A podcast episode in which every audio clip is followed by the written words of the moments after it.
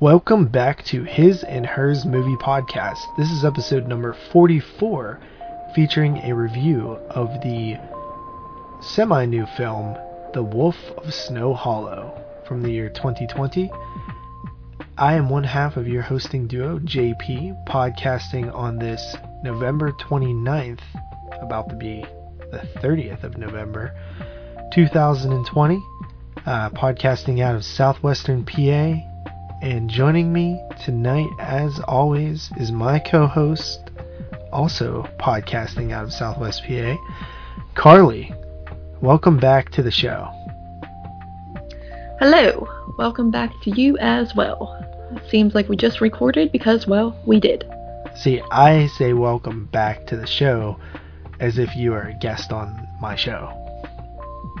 I'm we're co-host, buddy. We coexist on the show. I know. I said that last week and you didn't notice, and I said it this week and you didn't notice. So I would. Pro- I just wanted to spell out the joke for you since it kept going over your head.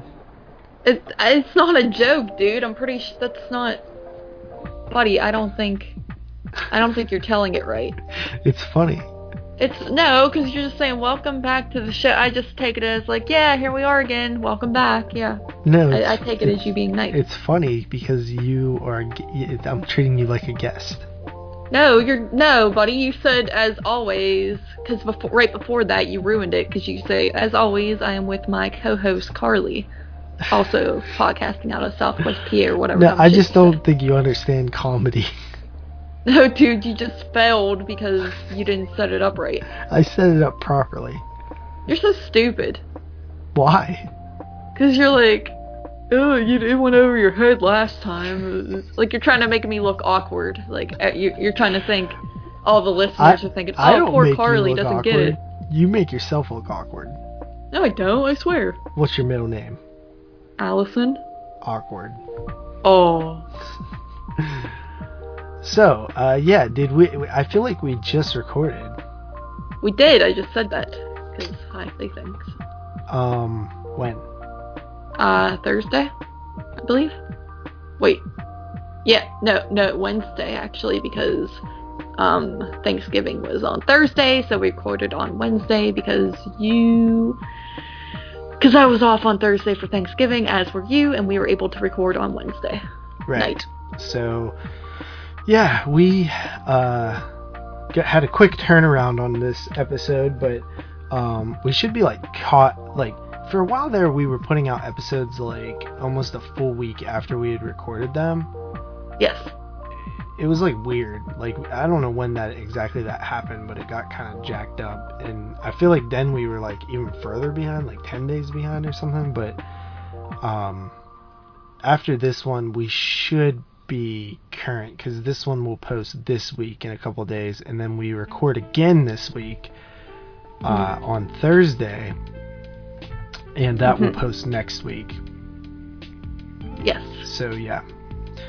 Um, the one thing that has kind of been difficult with this show is recording schedule. Uh, I basically with when we when I'm running 22 shots uh, weekly, pretty much only have one other day to record every week for the most Mhm. part, and it, it does become a little bit rough.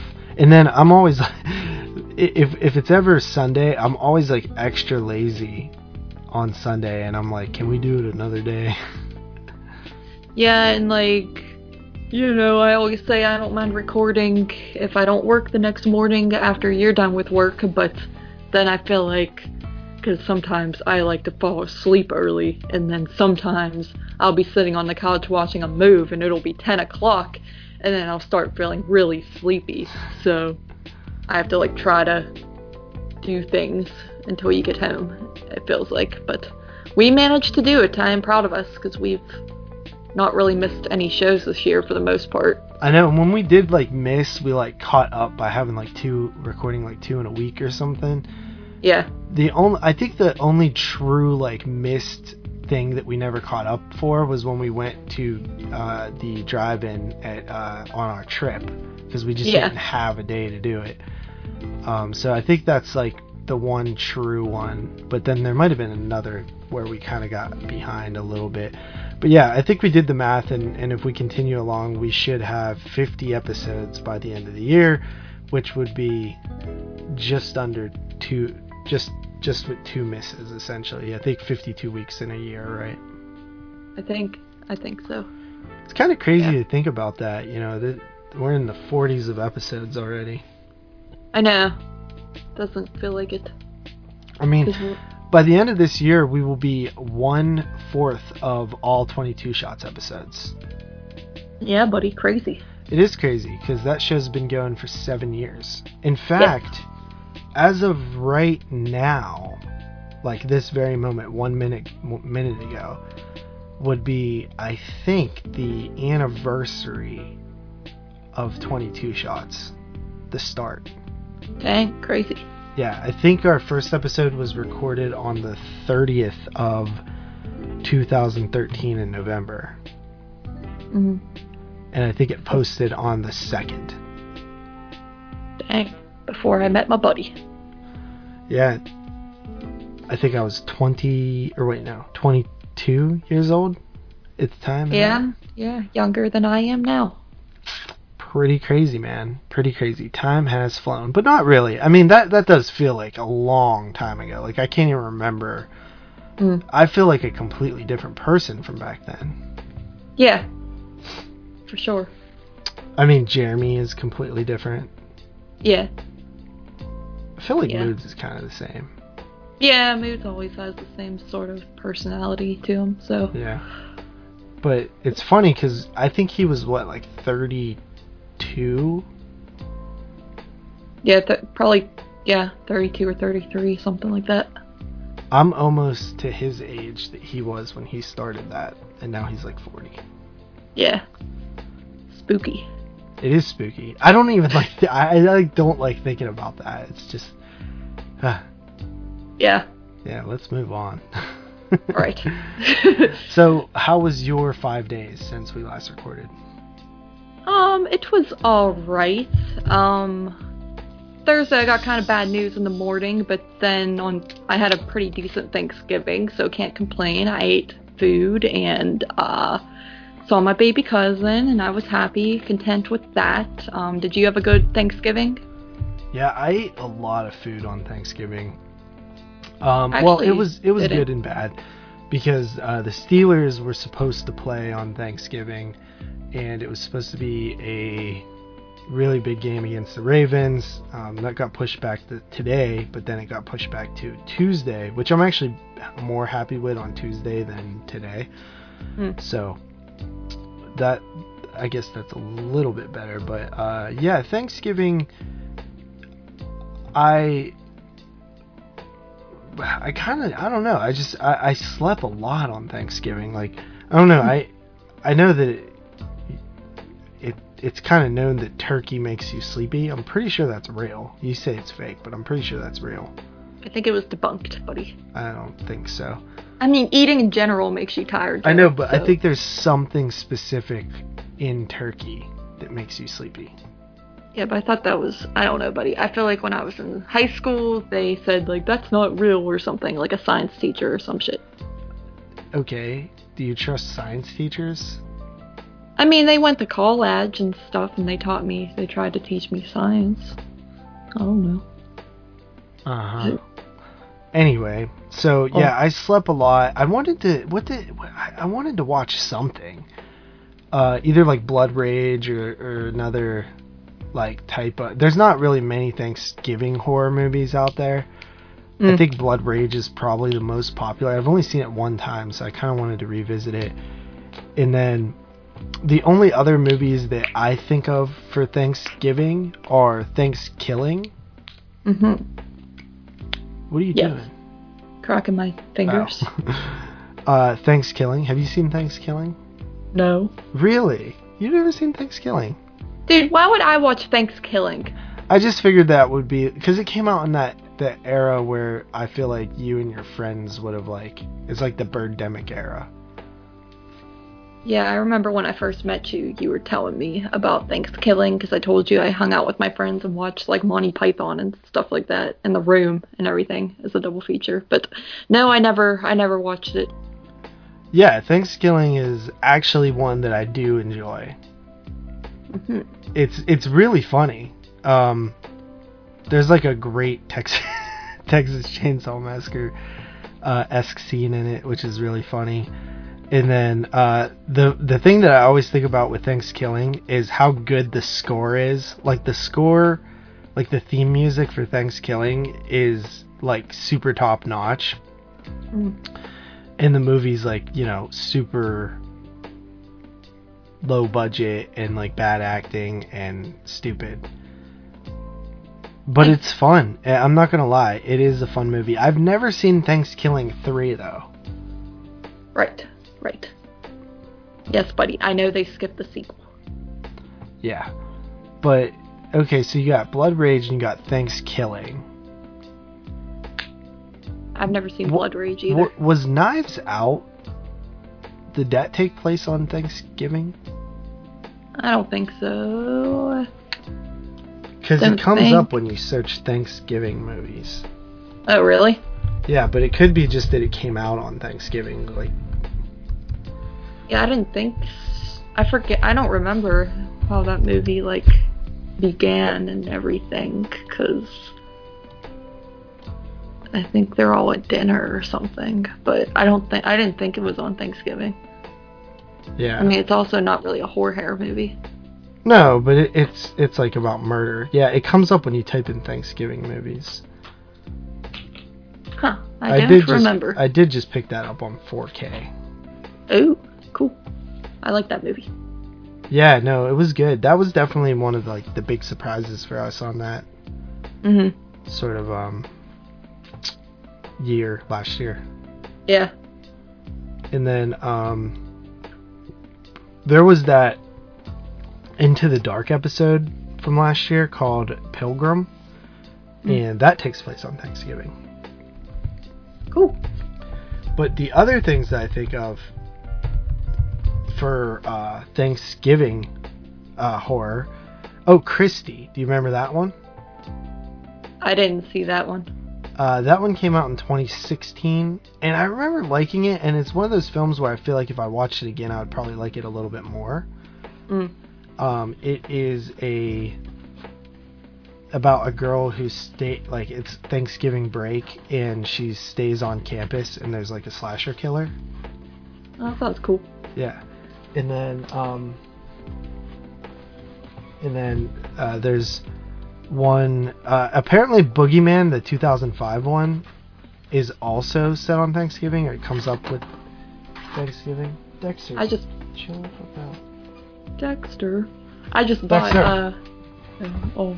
I just bought uh the Boogeyman at a Goodwill recently, so I shall have to watch it and see. I haven't seen it since it came out probably and I remember it not being that good of a movie, but I don't remember it being I remember the beginning being good, and then literally like nosedive after that. I don't remember it at all for the most. I just remember like hating it when I first saw it, so uh, I'm curious to rewatch it and see what even happened in it. Um, the thing about these 2000 movies is like a lot of them are very like weak in my memory. So and then what is another one? Uh, Think- of course, the Eli Roth trailer. yes, Thanksgiving. Yep. uh, I think that's about it. Um, so the other types of movies that I think about watching for Thanksgiving is like The Hills Have Eyes Hmm. and Texas Chainsaw Massacre. Because they're family movies. Yeah. So like Texas Chainsaw Massacre because of the dinner table scene, it always just feels like Thanksgiving to me. yeah. And then um, the cannibal elements hmm because it involves eating. Right. So those two kind of Yeah, that makes sense. I think that there needs to be more horror movies that take place on Thanksgiving. Yeah, I mean, I don't really yeah, when Thanksgiving comes around, it's not my goal to watch a Thanksgiving horror movie because there's just nothing really. I haven't seen any of them when I think about it. So. Yeah. Well, I mean, there's a there's a few that have like a scene during Thanksgiving, but it's not like set on Thanksgiving. Right. Right. Um. So yeah, uh, my Thanksgiving was okay. I watched football and ate a ton of food. Um, twice. Twice. I, yeah, so like I, I ate dinner, and then like I had a second dinner later. Stupid. No, I um I actually didn't even eat that much to be honest, but like I got like one big plate of food and ate all that, and that was kind of it. Then I like ate maybe one more roll or something like that, but I didn't eat as much as I usually do, which is okay because I didn't feel sickly afterwards. I love that feeling. Oh, I don't know, buddy. Not like But- I only love it if I'm like relaxing and like watching football or something. Yeah, I have no interest in doing any of that, but uh, yeah, Thanksgiving is just for eating, not football. Well, you, it's it's for giving thanks as well No, it's for eating. And football. No, it's not for football. It no, it Uh, really is for foot. Like f- like Thanksgiving and football like just go together. No, I don't know, dude. I uh, like I was sitting on the couch and my cousin put on Avatar: The Last Airbender, not the movie, What's the actual. What's wrong with your family?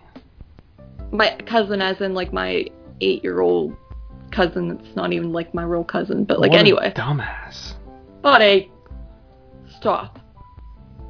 We didn't want to watch it. We just kind of were sitting on the couch, and she was like in control because it was her house. So If somebody tried to put No one watches- but football on on Thanksgiving, I would be really upset. Dude, that's just depressing to me. I hate when people are like, "Oh, Thanksgiving for is for sitting on your couch and watching football." No, it's for going to your family and like. yeah, with the out with family, family. and watching football. No, dude. Like Back when no my one- family did Thanksgiving, football was always on.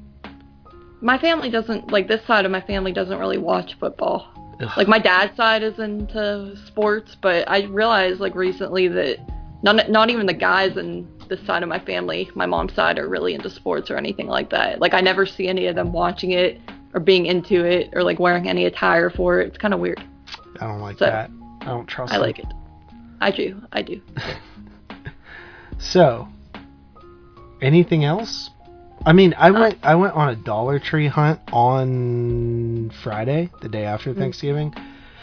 Man, I was looking like if you go to Blu-ray.com and check out the forums and like the Dollar Tree uh, thread, they Mm. post like all the f- like finds at Dollar Tree and like the stuff that people find is like so amazing. Like like these amazing Blu-rays of stuff that I like actually want hmm and then like I go to four dollar trees and don't find any of that really. I mean, I did find a couple of cool titles. I'm not gonna lie, like there were a few, but for the most part, it's it's I don't we don't get the I think we get like decent DVDs, but like the Blu-ray selection we get is usually crap.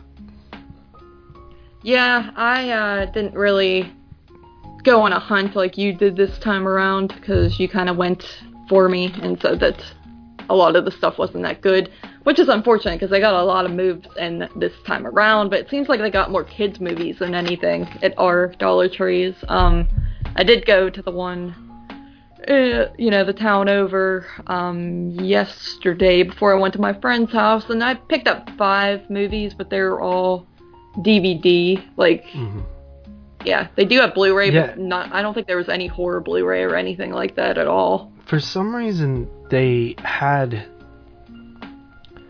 a lot of BBC. Yeah, titles. yeah. I didn't know what those were. Like I, at first, I was like second guessing if they were even horror, hmm or if they, or Well- if they, or if they were even movies. I mean, like I was like, is this like a show? Like what is this? Yeah, I think one of the ones I actually picked up was one of the BBC ones, and it was like Ghost Story: Turn of the Screw, and it said it was a, you know, adaptation of the Turn of the Screw story, which is kind of call back to our early episode where we did the turning and all that. But I, I wasn't sure either. I'm like curious to see what it even is, but I picked that up. I grabbed that I'll Take Your Dead movie because Scream Factory DVD and everyone says good things about that. Picked up Witchcraft. It just looked kind of cool. Um, picked up some bad looking ghost movie and uh, one called Recovery, which I think Watson actually said was he enjoyed. So I think I got around 15 or so, but I don't remember what any of them was really. yeah, I'm not really Um, going as hard anymore, where I just buy every single one that looks scary. Yeah, I'm not Stupid. either. Because like a lot of those bad ones, I'm I'm I'm not grabbing. But Mhm. uh, so that's that's basically all I really did, did over the week. Yeah, um, I well, I actually went to the movies yesterday without you, and ironically, the movie I saw was called Buddy Games, and you and I are known to be buddies, so it was kind of sad not having you there. But it was a comedy, um, so it was justified that I went by myself. But Mhm. uh, yeah, I went went and saw that movie with my friends, and it was pretty cool. And I'll talk about that. I'll review that when I go through what I watched, but other than that, uh, just went out to eat today, and um, yeah, that's about it. That's about all I've done since what Wednesday. So All right, well, uh, let's get into what we've watched. This is probably going to be a shorter show for us because I didn't really watch much, but uh, you go ahead and go first. All right, um, let's see here. All right, so first up, as per my Survive 05, I watched a movie called Glass Trap. I think you gave this to me one Christmas. um, Yeah, because I uh, had two copies. Yeah.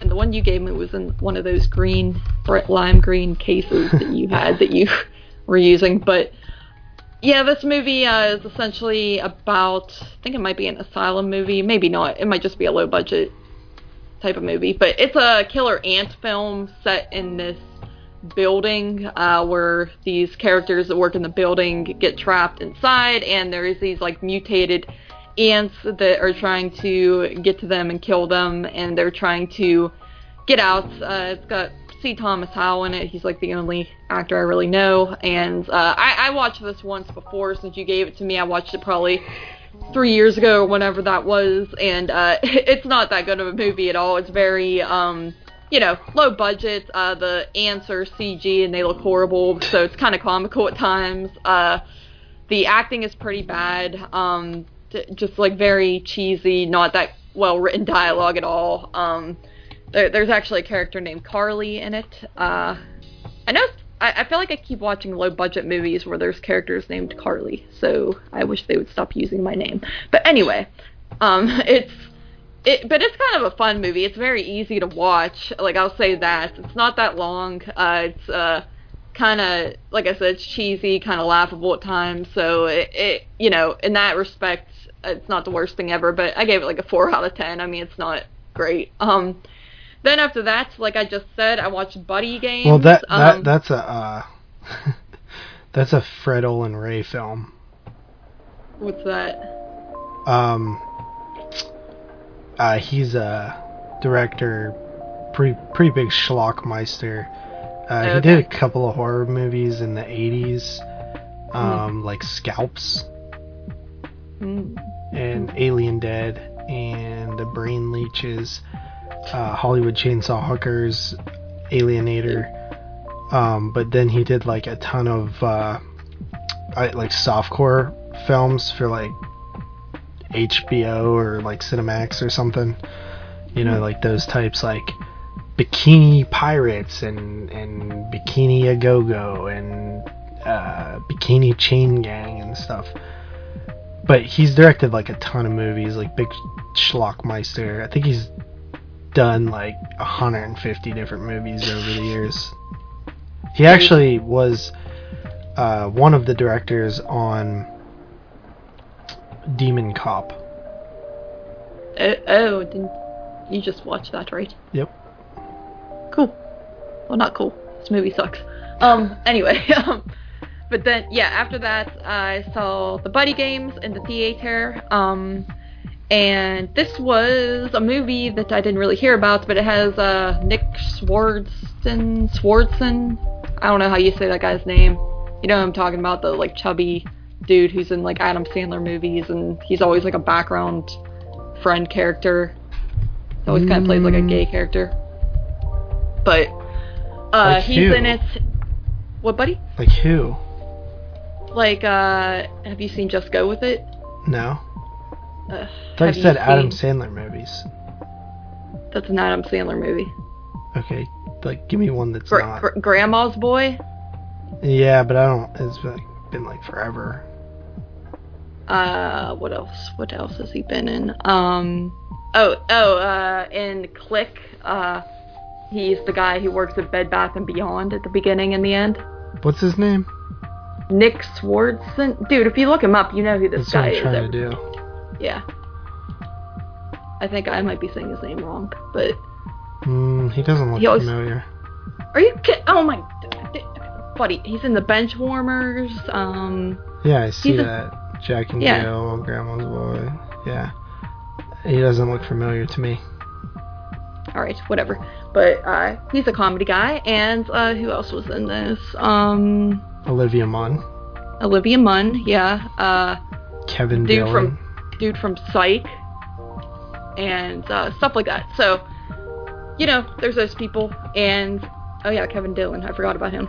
But it's basically a movie about uh, these buddies. Uh, kind of remind me of Grown Ups in a way, where there's like that camaraderie stuff going on, and uh, they have these games every year, just kind of like these ridiculous, um, what do you call it, obstacle course type games and uh, the one dude Sheldon, uh, aka Shelly, he's always kind of winning at them. And then the one year, the movie opens up with this one year where there's an accident involving Shelly, and then you fast forward five years down the line, and uh, Shelly turns out to be not doing that good. He's on like suicide watch and everything. He's just really depressed. So uh, his the one dude, uh, Bob, Shelly's mom calls him and is like, "Hey, you have to get him out of this slump. You should bring back the buddy games." And he's like, "It's been five years. We're all changed." And uh, but he gets everyone back together to compete once again, and that's kind of how the movie is. They go back to like the area where they competed and everything, and they're trying to reconnect. Um,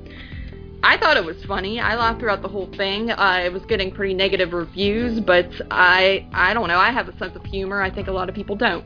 Um, but I will say the story, like the story, I could see problems with that. Like it's a little bit choppy in storytelling. Um, feels a little bit underdeveloped in some aspects. Um, so I can definitely see that. But I don't know. I was laughing. I was expecting it to be horrible, but I like I thought it was kind of hilarious at times. So there were a few cringe scenes. I'll say that there were a few moments where it was trying a little bit too hard, but uh, I had a really good time with it. Um, give that like a seven and a half out of ten. Um, then after that, I watched Lingering as per my 2020 watches, uh, aka I think it's called Hotel Lake. Um, it's a Korean movie. It's on Shudder, and uh, Is it a Shudder exclusive? Yes, I believe it was.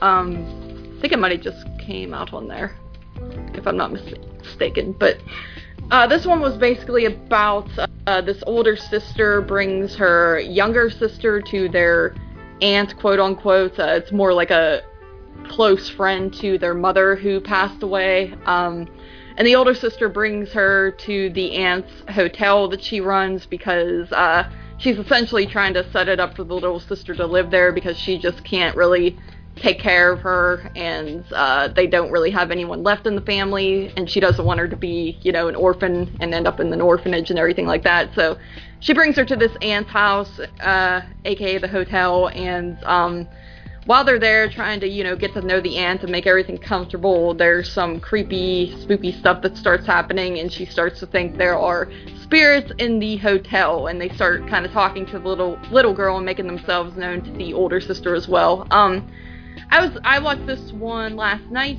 and uh, fell asleep. Finished it in the morning. I was pretty into it uh, when I was watching it at first. Uh, I thought there was a lot of creepy moments in it. Uh, I think that's something that Asian films always do well. Um, just a lot of those creepy sort of jump scares where it's not in your face. It's just kind of like someone happens to be standing in the background and you catch it out of the corner of your eye type of stuff. That's my favorite type of scare in a movie. I just think it's really creepy. So it had a lot of that going for it, but um, it kind of got to a part point where it started to just kind of get slow and a little bit boring, and uh, some of the story was a little bit wonky in my opinion. So I felt like it started out strong, and then I was just kind of like to the point where I was over it, and uh, the story just kind of not necessarily falls apart. I don't think it ever really falls apart, but it just gets a little bit like, okay, what's really going on here? Can we get on with it? So yeah, but I liked it for the most part. I mean, I gave that one a 7 out of 10. And then uh, finally, for what I watched, uh, another 2020 movie I just watched on Netflix called Nobody Sleeps in the Woods Tonight. Um, this is, I believe, a Polish film, and uh, I just I thought watched it it was before. Belgium. What is it called? Nobody Sleeps in the Woods Tonight. I don't know. Either way, it's dubbed, and uh, but it's about. Uh, oh, you're right. It is Polish. Yes, I am smart. Um, it's about a bunch of teenagers who are addicted to technology, so they're sent to this program in the woods. It's pretty much like is it rehab. in Polish? No, it's dubbed in It's English. dubbed. Yeah.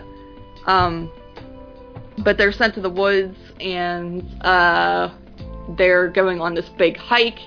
Uh, they had to leave their cell phones and everything behind. And while they're on the hike, of course, uh, there's a killer in the woods who uh, kind of stalks them. But I thought it was going to be a, like a straight up slasher, but there's, uh, you know, kind of becomes a little more of a slowish story. Um, to be honest, I really didn't care for it too much. Um, it had a lot of nods to like 80s horror and stuff like that, which I appreciated, and I thought the acting was pretty good. There was some decent gore in it as well. Um, I thought the killers looked uh, good, decent, uh, but I was kind of bored by the story to be honest. Um, just wasn't really what I was expecting. Um, the characters I didn't really care for either. Just none of the kids really were that appealing to me. Um, so uh, I definitely just didn't like this one too much. It just wasn't uh, very interesting to me. I gave it like a six out of ten. So, and that's all I watched. All right, very short. Um, Yes. Okay, so the three titles that I watched this week, um, I did watch one other thing, but I'll be talking about that next week, and then another, and then my blind spot.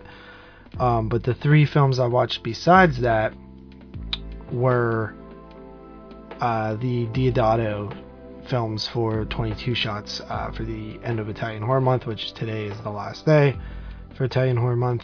Um, the 30th, I that don't- I don't know if you noticed, but I kind of gave up on Italian horror. Oh, I noticed, but the Oh, only okay. reason I didn't say anything is because I wasn't doing any extra watches. Oh, okay, good. So, um,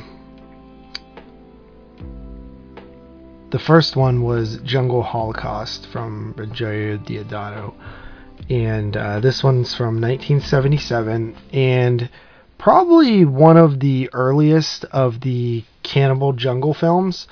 Uh, the first that I know of is Man from Deep River, which is an Umberto Lenzi film, and it's actually pretty good. Uh, of course, the most notorious and well known is Cannibal Holocaust. Have you ever seen that? No, Huh. I don't like like these movies sound so stupid to me. I don't want to watch something called Jungle Holocaust. Why? It just sounds hor- like make up a cool title like Don't Sleep in the Woods Tonight or something. I don't know. I guarantee you, Jungle Holocaust is better than that movie. But I just also I don't like cannibal movies. They really gross me out. That's the point. I know, but I don't like being grossed out to where I feel like puking.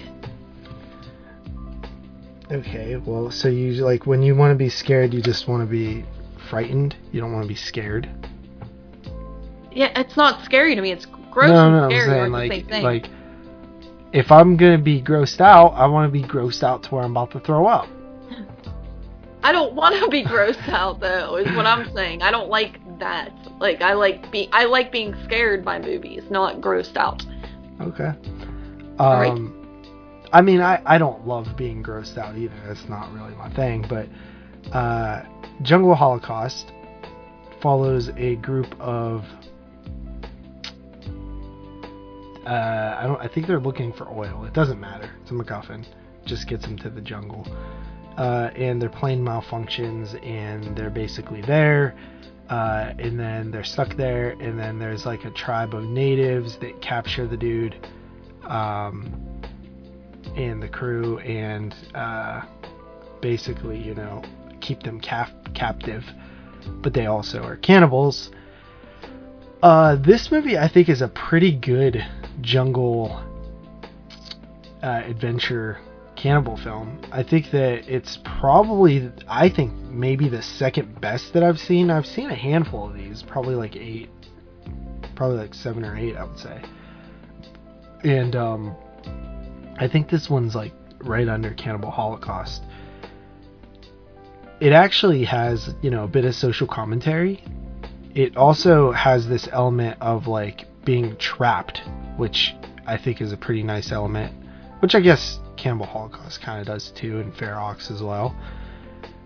But this one, um, I think, is done a little better. It feels a little more realistic. There's some really interesting scenes in here with like, um, like they think he like they, they hoist him up on like a rope in one scene. It's actually pretty terrifying. And then, uh, yeah, there's some nasty gore in here. Um, it's pretty good. I, I, I liked it. There's there's not a ton of cannibalism, so it's not too gross in in that sense. It, it's really weird though because like, in, in when they first capture him, he they like pull off his clothes and like the natives are like tugging on his penis, but they like show it, and it's like Ew. it's kind of weird. Ooey. yeah. Um, yeah, that actor really went for it, man. I tell you that. uh, but yeah, I, I really like that one. Uh, I think that'll be out by the time you hear this, so I think I could say my ratings. But I gave that one uh, like a seven out of ten. And then the second film I watched, uh, also Ruggero Deodato, was like the one that I wanted to do on the show for the last six years and that is House on the Edge of the Park from 1980, starring David Hess, the one and only. Nice. Have you ever seen this? No, I've always wanted to though. It's uh, it started as a Last House on the Left sequel, and it eventually became more of like its own thing, and kind of kind of still similar to Last House on the Left. is it's basically Last House on the Left, just in a different setting and different types of stuff.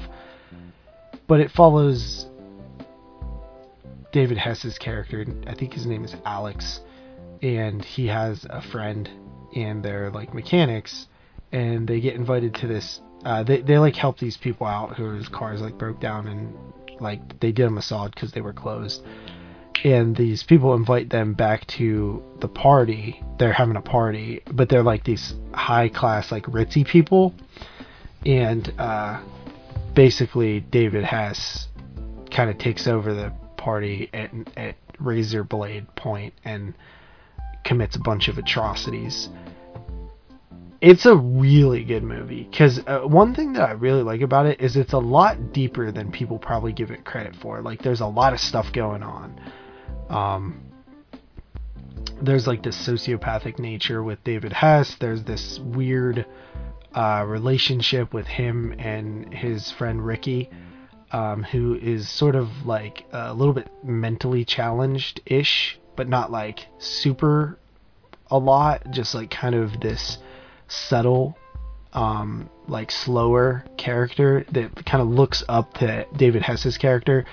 Um, David Hess is brilliant in this movie. It's it's probably his best performance. Uh, I'd I'd probably say. Um, you know, Krug was really good in Last House on the Left as well, but this this definitely rivals that. Mm. He's basically playing the same character, but minorly different. I think this movie is arguably better than Last House, and I think that it the, the filming and the setting and the acting and like the characters are all probably better. Um, it's it's it's pretty brutal at times. Uh, I had one problem narratively. The the narrative structure I think is a bit weird in the by the end. But out of like all the types of Italian movies out there, I think this one is probably like one of the more digestible for you who's not like a huge Italian horror fa- fan. Yeah. Like I know you like Demons, for example, which in my opinion is like a great gateway Italian horror film because it, it feels pretty American in a sense, but different. Um, Yeah. Also, the films of Michele Soavi, Soavi are probably good picks. Stage Fright, The Sect, The Church, and Cemetery Man. Mm. Uh, those are probably good gateway ones. Um, and then some Argento films like Suspiria Phenomena. But this one is it, it it's probably one of the most uh, American feeling films. I I think it was shot in the late 70s and didn't come out until the 80s, so it has that 80s um, or that 70s style to it still. Um, and then the score is really good, and the music chosen is really good. Uh, it, it I, I mean, I, I love this one. I've only seen it twice, but it, it's definitely uh, high up on my list, especially amongst Italian horror films Mm. and in general too it is it is a really good horror movie and i think that everybody should see it if if you've never saw house on the edge of the park it, it's definitely worth your time and pretty much love it pretty much love that movie um i gave it a nine Cool. Yeah, I definitely want to see it one day. Yeah.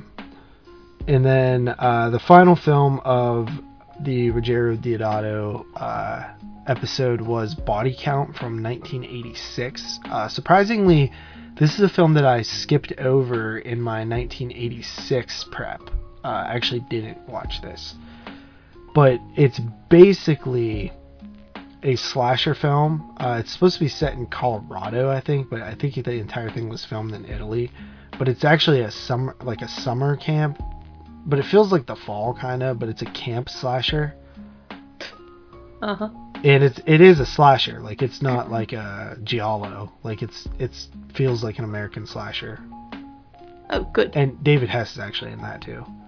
Oh. um, it's kind of stupid in a way. Uh, basically, these young adults or teens go up to this cabin type area where there's apparently like a ghost, uh, a Native American type ghost, like this Native American shaman. But they refer to it as a shaman in the movie, which is funny. we make a big joke about that on 22 shots. But yeah, it's uh kind of a supernatural esque slasher, but kind of not at the same time. It, it, it's it's a it's a lot messy, and I think the biggest problem with it for me is the characters are so weak. Like you don't get to know them at all. You you can't you don't know who's who. Nobody has uniqueness to them, which is I think like people often give the Friday the Thirteenth films um, crap for having one-dimensional characters like the the slut and the um, smart the the nerdy one and and the preppy one and stuff. But I think that in slasher films those archetypes exist for a reason and it's to quickly let you know who somebody is in a short Mhm. amount of time Yeah. and I think those I think those archetypes work for that Mhm. reason, even though they do get played out at times. I Yeah. think they're still effective. Then, especially when you put them side by side with a film like this, where there's none of that, because then you just have random people that you don't know anything about. At least if you know that somebody's the nerd, you can kind of build a character based off of what you know a nerd is in your own head and fill in the blanks. But when you just have a random person, it doesn't really work that way. And I think that the Friday the 13th films are, are vastly underrated when it comes to the actual characters. Like, there are some great characters in, in Friday films, but, like, from a mainstream perspective, they're just generic slasher characters. But I think back of all the unique characters of the Friday the 13th films and think about, like, wow, they really were, like, kind of unique and, and cool. You know, a lot of them were. Some of them Yeah. are kind of plain, but like even even like these throwaway characters who are literally just there for a body count, like the the two greaser guys in in Friday Five, right? Like they're memorable. You don't know Mhm. anything about them. You wonder why the hell they're dressed like that. you know. Yeah. Um, or the the chick in Friday. I keep thinking of Friday Five. well, yeah, they have. I think that whole movie is just memorable characters who are there Right. for a split second. yeah, but like you know, uh, Friday Four with Ted. You know Yeah. his computer thing and stuff. And, and honestly, Friday Four probably has some of the more developed characters out of out of so, out of most of them. But Mhm. I digress. Um, it, it's kind of a it's kind of a weak slasher, but it still has some level of entertainment because, hell, I never really, and, and I said this on Twenty Two Shots, but when I think of slasher films, the worst thing you can be is too bland and and average and and not have anything unique about your film, right? Mm. Like you think of a film like Slumber Party Massacre, and you're like, oh, that's the one with the driller killer, you know, and you think of of Madman, and you think, oh, that's the one with the theme song and and and the Madman Marz, you know, and Yeah. the and the based on Cropsey, or Yeah. you think of, you know, Sleepaway Camp, and you're like, oh, that's the the trans one. And I mean, there's dozens of examples, right? The, the the ones outside of Friday the Thirteenth, right? Mhm. Well, this is the one that's about the shaman. You know, so there's something there to be memorable to me, and I think that Mhm. goes a long way in slasher films. I, I I love slashers; they're my favorite subgenre. So, to me, that stuff kind of matters. You know, Right. I'm a big uh, slasher buff myself, so I understand. Right. Uh, this film in particular, I don't think really got a release. Uh, I think to this day it still doesn't have like a, a DVD or a Blu-ray in the U.S., so it is a Oh. little harder to see. Mm. Uh, but I didn't. I didn't think it was great. It was okay um, at best. I gave it a six out of ten. All right. All right, and so now we're gonna move into my blind spot, which was E.T. the Extraterrestrial from the year 1982, I believe. Yes. And this is a Steven Spielberg film, I assume. I actually Yes. didn't look, but I assume he directed this. Yes. Yes, he did. Um, okay, so uh, basically, it opens up with a spaceship landing, and uh, these little creatures come out of the spaceship, and then there seems to be some sort of government or, or FBI or CIA type uh, people, like Men in Black type people, who show up, and the spaceship has to get the hell out of there real fast, but they leave one person behind. Uh, then we cut to a family, uh, mother played by Dee Wallace.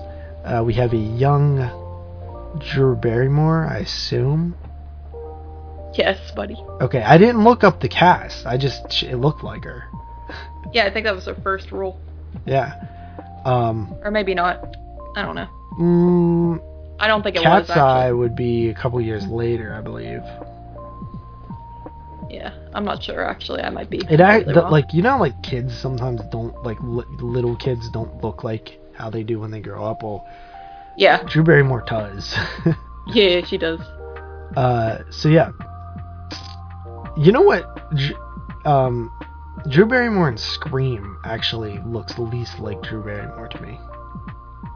I agree. Yeah, I agree with that. I think it's that haircut just like shaped her face very Yeah, differently. yeah. Um, so we have this family, and there's like a young kid and uh, his older brother and uh, his younger sister, um, played by Drew Barrymore, and essentially he kind of happens upon ET, and then he learn he like wants to keep ET, and you know he they teach ET how to talk and stuff like that, and ET just really wants to go home. He's homesick, and uh, of course the bads, the government, the CIA, Men in Black type people want ET because hell, it's an alien, and they're like, yo, we gotta study this thing. And uh, you know the family tries to get in the way and stuff, and and and that's basically your story.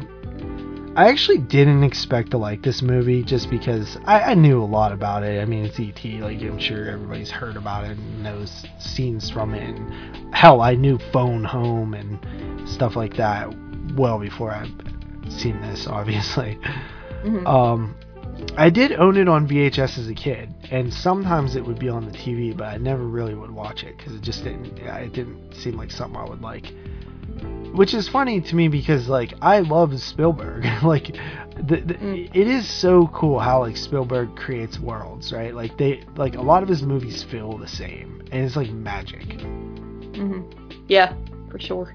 like just the kids riding around on the bike and like the the circle drive neighborhoods and stuff like that i just love that stuff man it, it just it feels so awesome to me Yes. Uh, and I really like that aspect about this movie.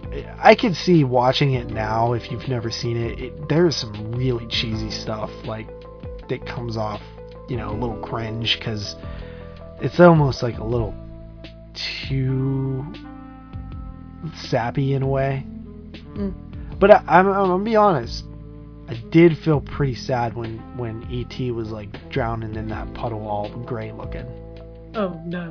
because at first like the whole time I was like damn ET is ugly like this is one ugly ass thing like the whole movie but then when he was like gray and like in the puddle of like the stream I was like oh poor ET Right. Yes. um and you do you do buy like the childlike wonder and and you know the like and actually you know what a scene that was really effective in this movie was when they're in class and and they're dissecting the frogs or they're like about to kill the frogs to dissect them and i'm like i was like did we really do that? Like i always seen it in tv and movies and stuff and cartoons and, and shows but i'm like did we is that like a normal thing we did? Like dissect frogs? It's pretty messed up. Like that would never fly today. But uh, i do actually remember when i was in elementary school they did it so i never did it. Uh, but I remember like the sixth graders when I was in like first grade were doing it. I dissected something in. Uh, I think it was a bird or something Ooh. when I was when I was in high school. Yeah, I'm pretty They sure. They still do that? I mean, Jesus. Yeah, it's But- not, it wasn't a frog. It was a bird. And then I know the advanced class, which I wasn't in because I hated science. They did like a brain for something. I forget what. Ugh. Yeah. Anyway, when all these frogs are in these little jars and stuff, it made me sad feeling. And I'm like, Yeah. I'm like, dude. And and the uh, lead kid, I forget his name. Um, he was like the lead. He Oh, uh, saves Tom- them all.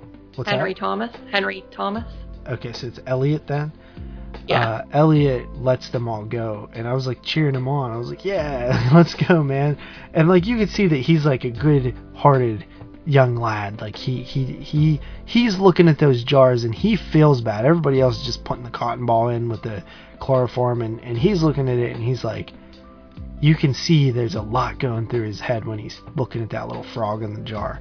And I like that scene. It's a really effective Right. scene. It's a good movie. It, it, it really is. It's it's it's a good movie.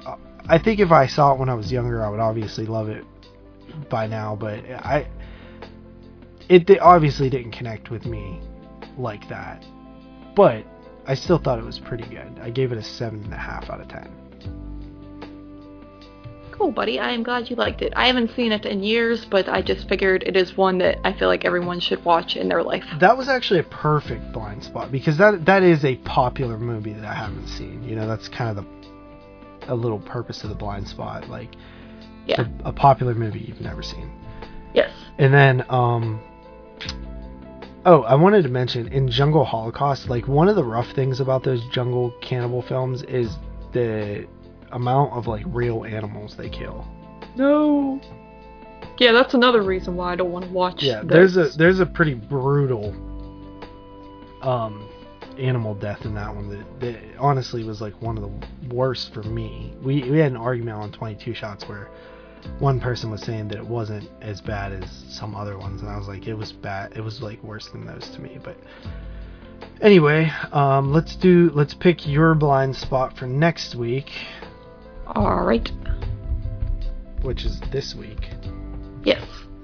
All right, so it's getting kind of skimpy on the picks available. Uh, 13, Rocky. 11, Superbad. 10. Batman Returns. It's December. Okay, I'll do it. Okay. Alright, so Batman Returns 1992. Which is weird. Because, uh, didn't I just have a 92 one last week? Yeah, there was a few 92 movies on Yeah, this yeah. list. Uh, okay, so with that said, let's jump into our featured review, which is The Wolf of Snow Hollow. Do you have a Yes. synopsis on that? Yes, uh, a stressed out police officer struggles not to give in to the paranoia that grips his small mountain town as bodies turn up after each full moon. Uh, directed by Jim Cummings and starring Jim Cummings. And written by Jim Cummings. Yeah, whoever that is. He's the So. lead actor, buddy. I know, but like, I just mean. Well, you said who is he? I mean, whoever that is, as in, like, is he. Well, he's the lead actor. I know he's the lead actor. I'm saying, is he popular? I'm funny. No, you're not. That wasn't funny. Why? You're just trying too hard. What do you mean? You wanted a reason to say I'm funny so that I would say, no, you're not. No. Yes, No. because Watson likes it. do you think I pander welcome. to Watson? Yeah, he's the one who go- he like tells he gives us feedback sometimes. Okay. Yeah. So, uh, you start off because I feel like I just talked a lot, so tell me what you thought. All right. Um. Yeah. So this movie was kind of odd. It was like it, it was a horror comedy for one. It, it wasn't anything that I thought it was gonna be. When I saw the cover and the title, I don't know something about it. I thought it was gonna be like a slow burn movie about a wolf, like in the winter or something like that. I don't know, but it's Well- like well, more. It, it, it starts off like that. Like, the beginning of the movie is True. like this slow shot where it's like establishing the, the winter and the cold and and then there's like a kill and stuff and I thought it was gonna be like a slow burn like werewolf like mystery. hmm Yeah, that's pretty much what I was thinking, but it's actually pretty like in your face, kind of fast paced when it really gets into it. Um, shot kind of weird, like it'll go from one scene to the next, and then some scenes I think are like dreams or like they're just out of place and stuff Well, like that. There, there's some intertwined scenes where we're seeing two Yeah. two things happen at once, but during different times. Yes. so Um, like we, we we might be seeing uh, one character in the daylight talking about something while we see what happened the night before, and it's cutting back and forth, yes. which Uh, is an interesting stylistic choice. I'm not sure if it works or not, or I like it or not, though. Which brings me to my opinion. I did not really care for this movie too much. Really? Yeah, I none of that really worked for me. The comedy aspects didn't really work for me because I thought I, I just felt like there was moments that could have been like kind of dramatic, like with him and his daughter and stuff like that, and I was into that. But then it gets like killed by being like very frantic and like something funny will happen to like kind of ruin it. And it's just I, I'm just so sick of the horror comedies for one thing.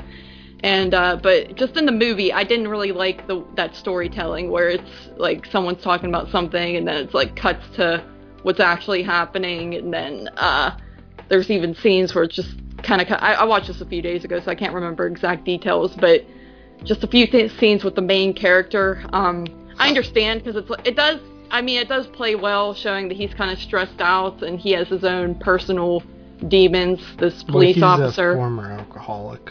He's a Yeah. recovering alcoholic. yeah, and uh, Which honestly, if I'm 100% honest, I didn't really buy that. me neither. He didn't feel like an alcoholic. No, he didn't.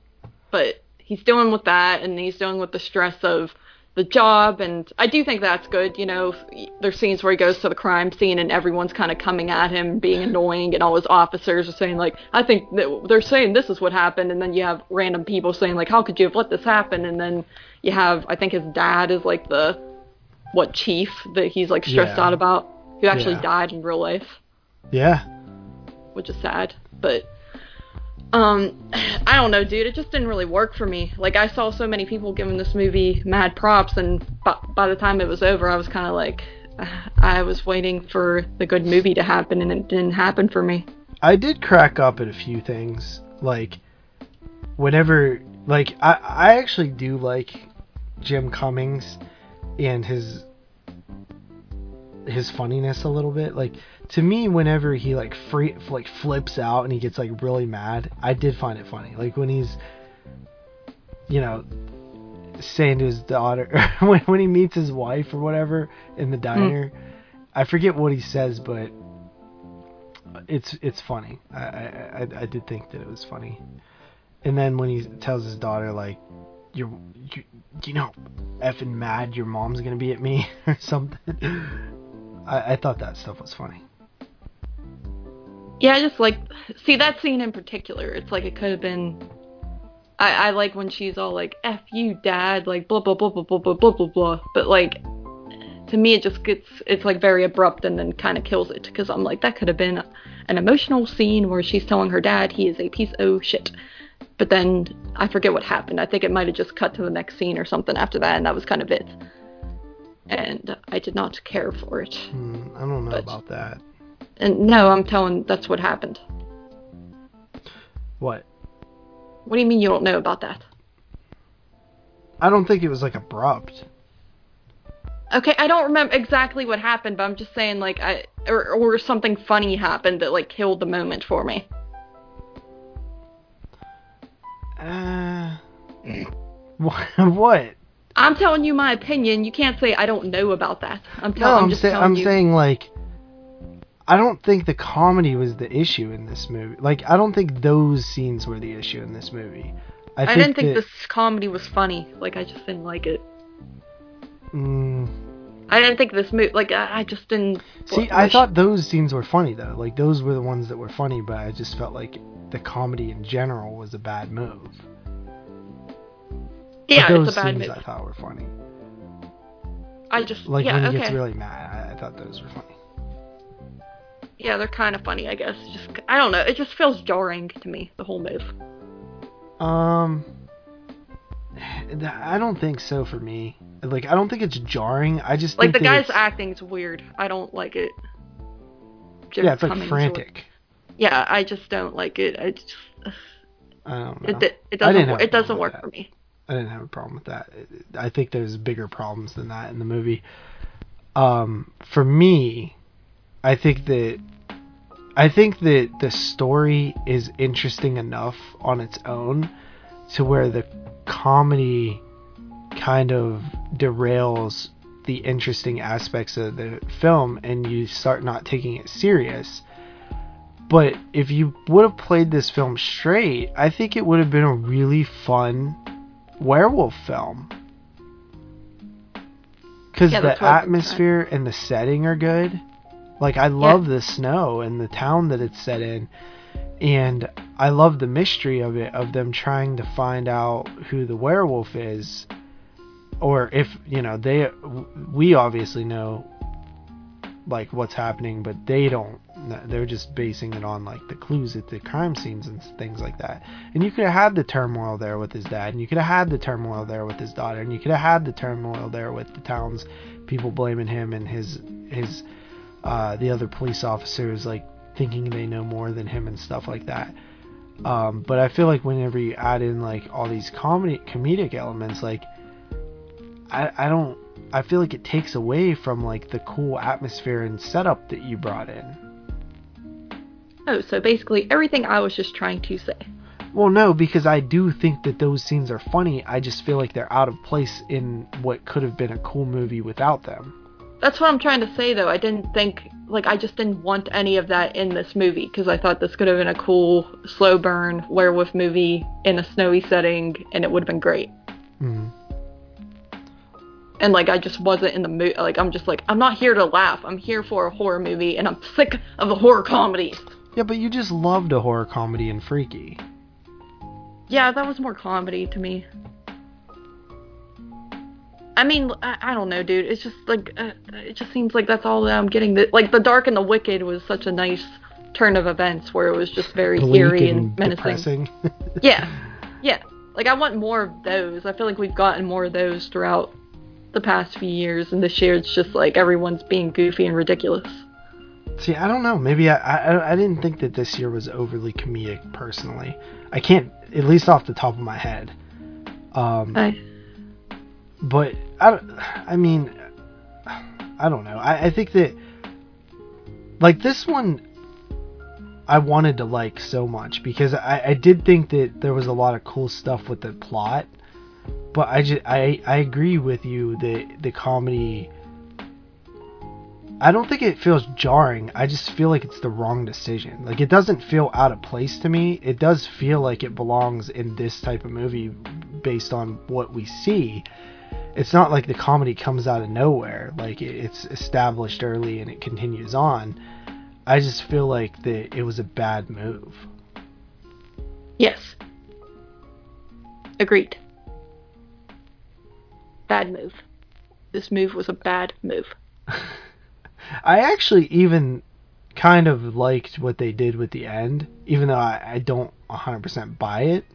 hmm But I thought it was interesting, and I didn't really know how it was going to play out. But yeah, I don't know. I, I'm with you on this one in general, though. Like, I'm not as high on it as I. I, I mean, I'm seeing eights, eight and a halfs for this one. Yeah, Mostly. me too. I'm not coming in that high. Yeah, me neither. Okay, so um, I guess Letterboxd reviews. Yeah. All right, so Harley Quinade gave this a one star. Let's see, what does Carly Quinade like? Probably a bunch of dumb shit. Um, favorite films: Logan, In the Loop, Gone Girl, Practical Magic. Yeah, not a horror fan. Good for you. Okay. It says the acting is decent and it's always nice to see Riki Lindhome, but the film is a messy, annoying Fargo wannabe. I've never seen Fargo. It tries to be witty, it tries to be engaging, it tries to be quirky, but it fails on all fronts. The main character is insanely obnoxious. The actor did a good job if his aim was to be completely infuriating, but why make this character a protagonist? Good job, Harley I, oh, one thing I will say, I really did like the daughter's acting. I thought she did a good job. I do agree with that. So, that was a one star review, and now a four star review by Se- Siegel, Seigel, whatever. His favorite films are La La Land, Amadeus, Amadeus. Punch- Amadeus, whatever. dude. Amadeus. Amadeus, whatever, dude. Punch Am- Drunk, Amadeus. Punch Drunk Love, and Minutes. So not a horror fan. I guess not. Okay, so a thrilling small town serial killer monster murder mystery that, instead of pulling back from the story, leans in harder in order to focus on the character trying desperately to stay afloat at the center of it all. The only true way to know any human's innermost essence is by their reactions. Jim Cummings' character is no Marge Gunderson. I don't know who that is, but he does he knows that and he's trying. What I find most masterful is how deeply we care for the policeman that is the protagonist. I didn't give a damn about him, and we may even empathize with his stress and frustration. No, screw you, dude. He is often the butt of the joke, yes, but because he is an idiot, but because he is so profoundly relatably. Oh, yeah, well, okay. Relatably human, despite the entire situation clearly being exasperated by the absolute lack of competence caused by these very shortcomings. Jim Cummings is a master of displaying the issue of a patriarchal, pa- pa- patriarchal, pa- pa- society, even one run by the most innocent masculinity, R.I.P. Robert Forster. Right. Um, okay, so I'll come in with a. Uh, I don't think this is a bad movie. I just think that it could have been much better. I gave it a 7 out of 10. Right, yes. Um, I, you know, it's not. It's a watchable movie, whatever, but it just wasn't for me. I don't think it's bad either, but I don't think it's worth as high as it's getting. I give it a 6 out of 10. Alright, so that is our review of The Wolf of Snow Hollow. A little disappointing because I was looking forward to that film. Yeah, me too. And I actually think that it has like some of the better settings and like the snow really like I love that town. I like I wanted to see a horror film set there, a werewolf film. So kind of that really disappointed me a little bit. Hmm I agree. So yeah. Uh, next week uh, we are going to cover The Craft Legacy from 2020. A group of high school students from a coven of witches, a sequel to the 1996 film The Craft.